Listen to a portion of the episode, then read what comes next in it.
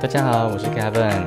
我以前我常听我老师说，或是一些英文很不错的人会跟我说，你就是要勇敢大声把你学到的英文讲出来，或者是啊，你要尽可能的把自己的环境布置成英文的环境，那这样你就可以让自己浸泡在语言里面。其实当时我觉得听起来非常合理，其实现在也是很合理啦。只是我当时呢，就是想说，好，我就试试看。那我就尝试在我家里面呢的所见所及的所有物体上面，我都用便条纸贴上他们的英文名字。说真的，一开始的时候呢，会稍微多关注一下，想说，哦，这个冰箱怎么念啊？墙壁怎么念？书桌怎么念？或者说各式各样的一些家具怎么念？不过自然而然的，随着时间过去了，我就会开始，他们好像就跟家具融合在一起的感觉一样，好像看不到他们了。然后渐渐的呢，我就把就把它撕下来，因为就觉得家里很乱嘛，觉得就都是一都是一张一张张的纸这样子，所以对我来说，这样的方法在那个时候，我觉得好像不是那么的适合。当然，可能对某些人来说，可能蛮 OK 的，只是我就觉得哦，家里有点乱，有点烦躁，然后我又没看他们，就觉得可能对我来说，目前不是那么的适合。那当然，我也认为说，语言是要可以说出来，而且是要大声的说出来，它才会有帮助。那所以呢，我就给自己很多次的机会啊，我就走进了一些英语的学习学习俱乐部，或是一些英文的呃交流咖啡厅，或者是说我会上网啊去寻找一些语言交换的机会。不过不知道大家有没有跟我一样的经验，就是当你在这样子的环境里面的时候，你遇到了某些的某些的情况，你想要去表达。但是你当下真的会不知道可以用怎样子的文字来表达出来，即使已经学到了很多很多的单字了。所以每当我在听别人讲说出某些句子的时候啊，我就觉得说，诶，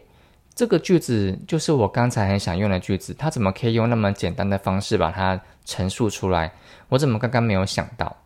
然后我的内心就会想说，那我下次如果遇到一样的状况啊，我一定要可以把它用出来。但说真的，同一个情境要出现，同样要出现了，其实几率真的很低。就算它真的出现了，其实当下也真的是忘了说要用什么句子可以去把它讲出来。所以对我来说呢，有太多的一些失败经验呐，我会觉得说我好像不是那一个那种类型，也就是说要勇敢大声说出来的那个路线。对我来说，我觉得。我好像还是会有个门槛，就是可能会太害羞，可能怕讲错话，也有就是，嗯，就是有一种莫名的边界的感觉。好，所以因为这样子啊，我就会停止再去英语俱乐部或者去做语言交换。不过也不是说不再去，只是我在当时的时候我想说，可能我自己的呃状态还没有到，所以我就先暂时放一边，我不去想这件事情，我先把。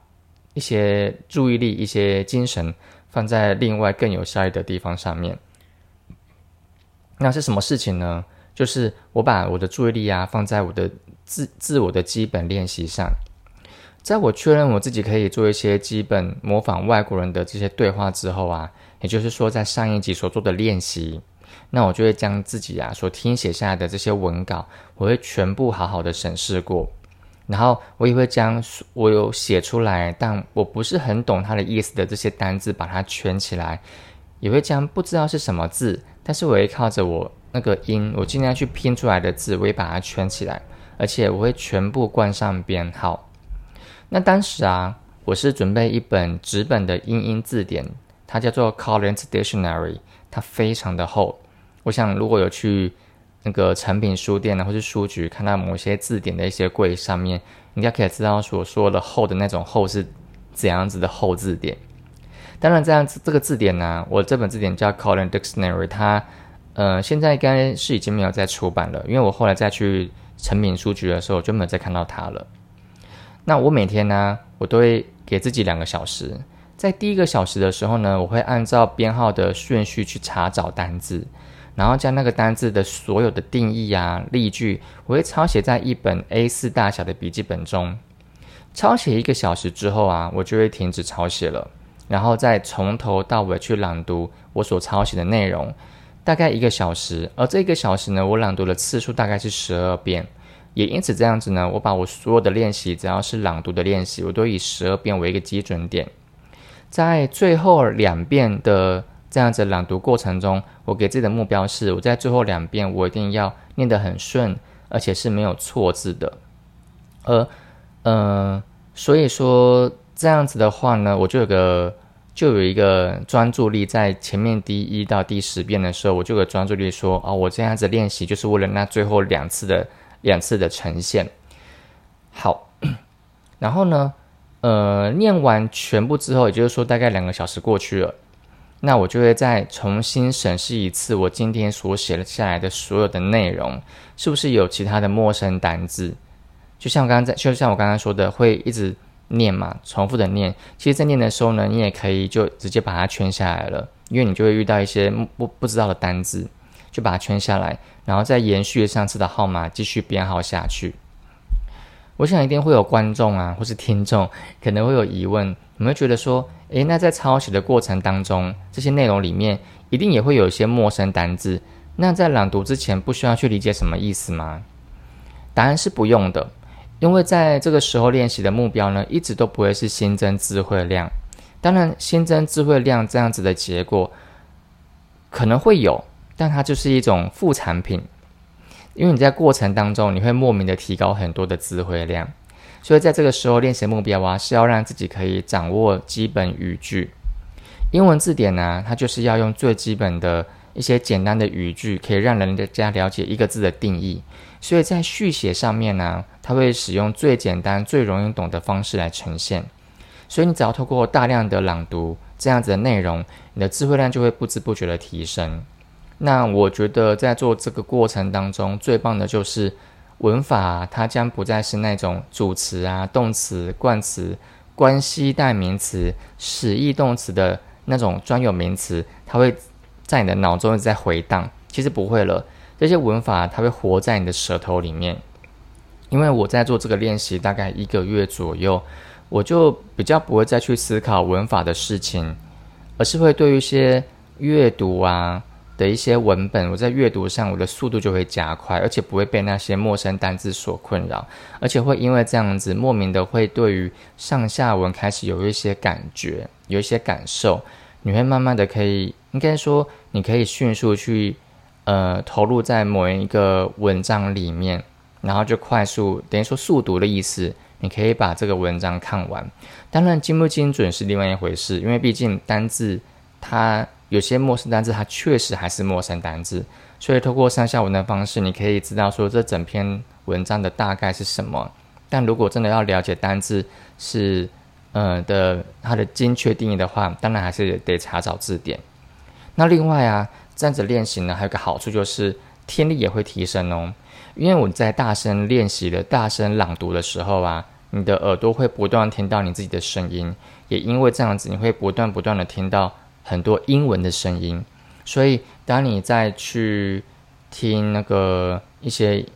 英文影集，呃，看英文影集啊，听到一些英文的音档啊，其实你会莫名的发现，诶，很多的很多的英文，很多的单字是原本不知道的，很多的英文原本不知道，它突然浮现出来，莫名好像听听得懂很多的英文，这个是一个非常有神，应该说对我来说是一个非常神奇的一个结果。所以啊，做这个练习，我大概在半年左右吧，我就突然有一种冲动，觉得很想要讲英文。因为我在做练习的过程当中，我大概每一周会休息一天，这一天我会让自己的大脑休息，然后不去接触任何的英文的一些内容。但开始就会在这一天，就会觉得很不自在，就觉得好想要去接触，呃，身旁有一些英文的一些资源的地方，比如说一些俱乐部啊，比如说去。很多外国人出现的地方，看有没有什么机会可以让我讲出英文来。好，所以就这样子啊，我就开始接触一些英语读书会、英文读书会了。那确实，我也发现我敢说出来了。这边的敢应该不会是那种勇气上的敢，而是一种很自然的敢。我对于讲英文不会那么的生疏，对于让别人听我说英文也不会那么的生疏，不会那么的，呃，觉得很不自在。这个时候我才发现啊，其实一个内向的人，他其实也可以放胆说英文。我不是说我非常的内向，但其实对于某些很不是那么的熟悉的环境来说，我要用一个第二方的第二就是第二个语言去阐述自己的想法，确实还是会有点害羞。但是当一个练习已经你已经有在不断不断在练习这样子能力了之后，其实会莫名的很有一些信心，可以把它讲出来，然后慢慢的就习惯了。所以听众们。这是一个我自己在做的练习当中，我的一个最大的感受，而且我觉得它最有成效。那如果你们听完之后啊，你们对于自己的英文，你们还是有一些期待，你想要可以再重新拾起英文，可以跟别人有一个非常的自在的 conversation，那希望我这三集的这个步骤啊，对我们来说是有帮助的。那如果你们在做，的过程当中有一些问题，在准备上有一些问题，欢迎你可以留言，可以让我知道。那我们就在留言上面可以彼此互相的交流喽。好，那今天的分享就到这边喽。我叫 Gavin，我们下一集见，拜拜。